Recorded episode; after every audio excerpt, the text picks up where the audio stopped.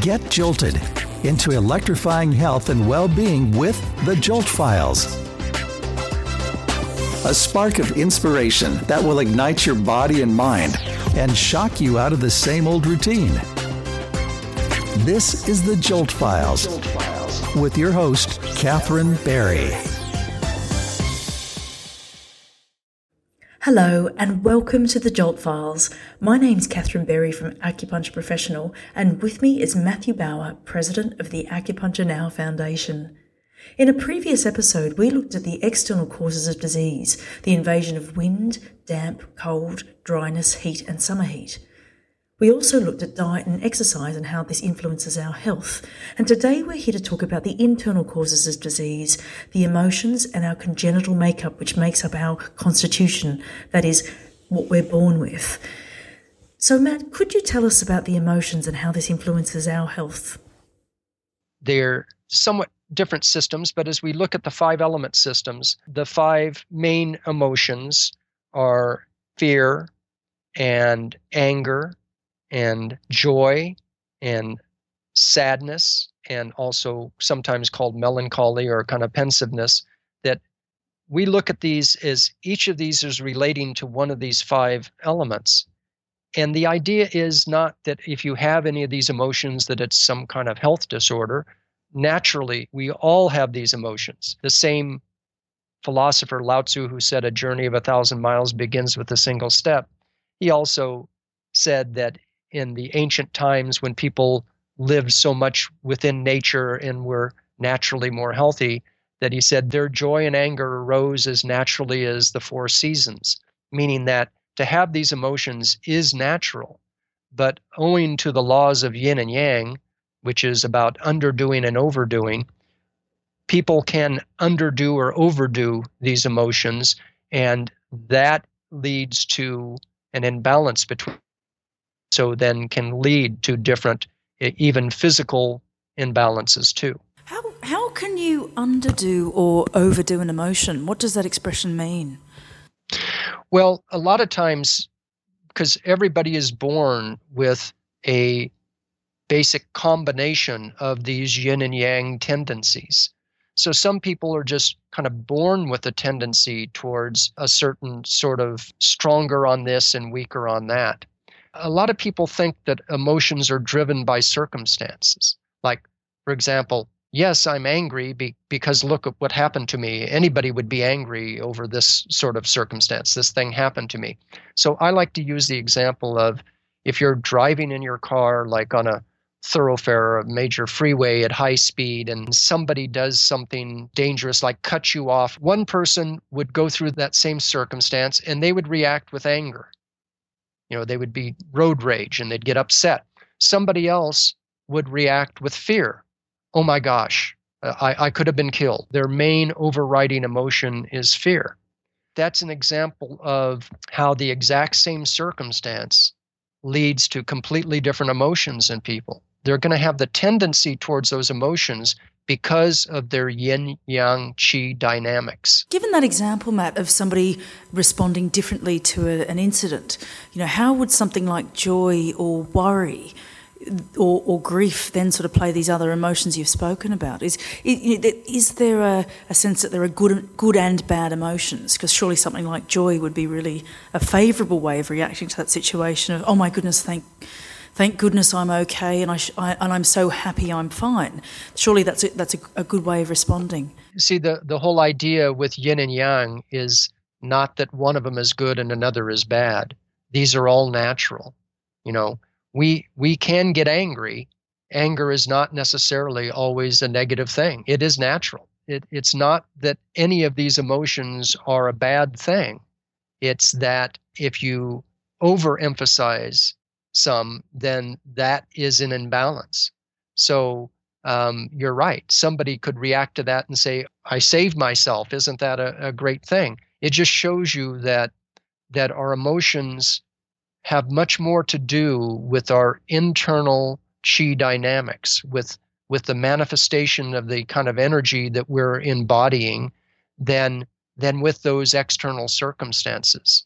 But we do want to see a good balance between these and not overdo uh, any at the expense of others because that leads to not just an imbalance in the emotion, but all the other things that those emotions, as far as chi dynamics, are related to, like the different organs and the glands and things we talked about in early, earlier podcasts. Well, so then, can you give us an example that, you know, given that today's podcast is looking at the causes of disease, how would these emotions cause disease and what might somebody experience? Well, a good example is the emotion of fear. Many, many people go through life with some kind of fear and foreboding about what you know what's around the corner. And the fear emotion relates to the water element that relates to the kidneys. It also relates to the ability to hear. It has uh, a real connection with our our sexual energy our reproductive energy. So somebody that has uh, overactive fear emotion, they can be draining that water, that kidney energy.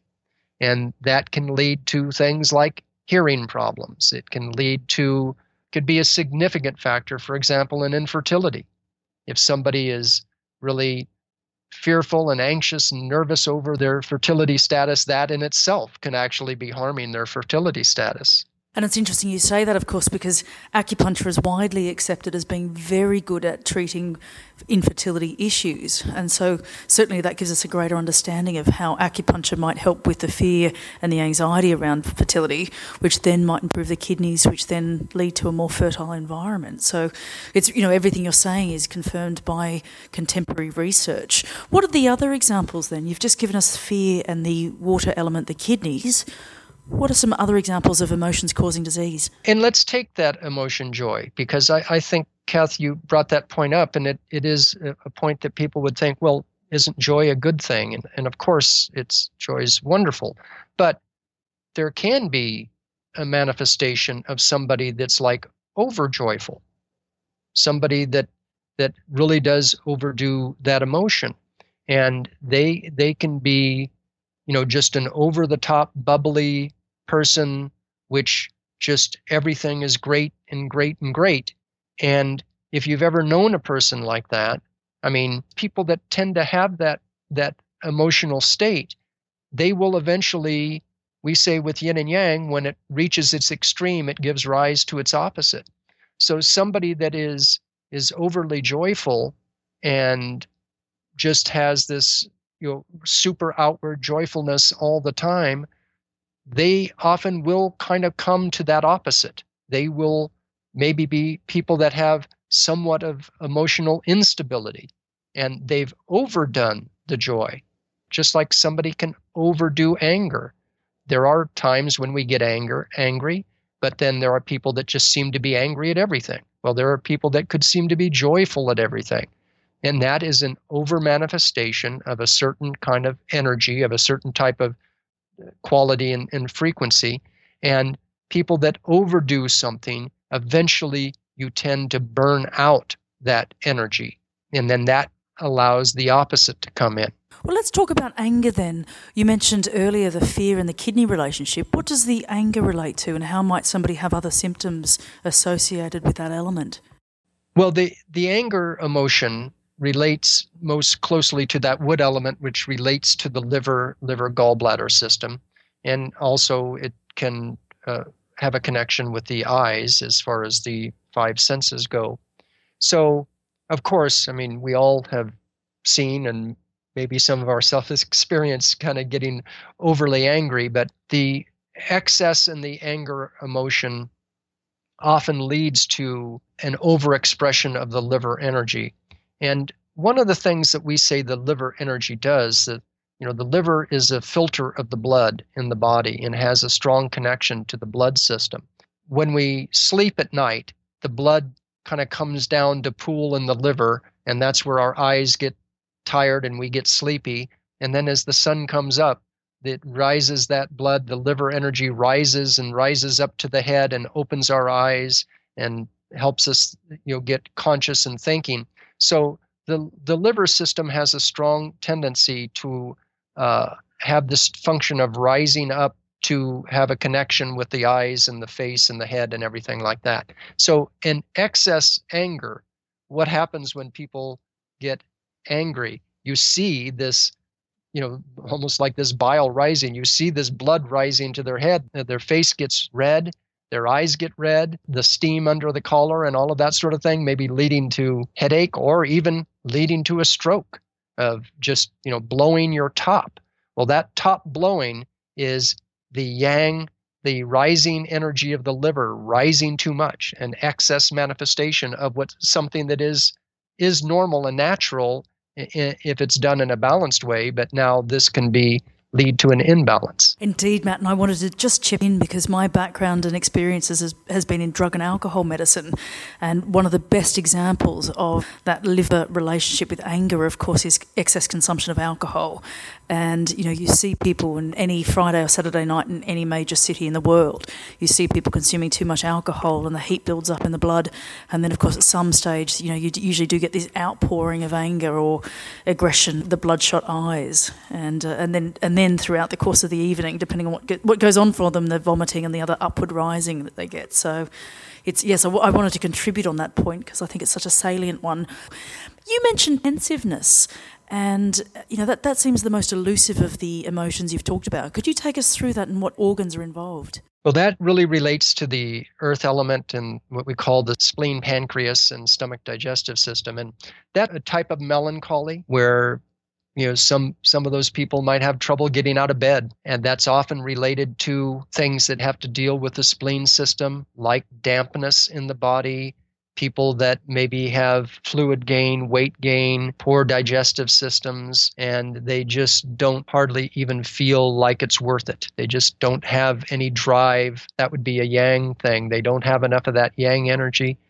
And it is probably the least understood of those emotions, but it's something that the Chinese identified as being associated with that earth element and uh, we do see it sometimes uh, clinically. And I want to pick up on something you mentioned in our five element podcast about the earth element and its propensity to sweet foods. You know, I think I think we all know someone, or perhaps at times in our lives where we felt really melancholy, and there is a tendency to crave sweet food, chocolate or ice cream or something. That's true. The ice cream binge often happens with with that emotion, and then again, the ice cream also tends to add to that dampness in the whole digestive system. And so, the, see, these are the things about these elements, whether we're talking about emotions or whether we're talking about the taste or the foods that might be associated and everything.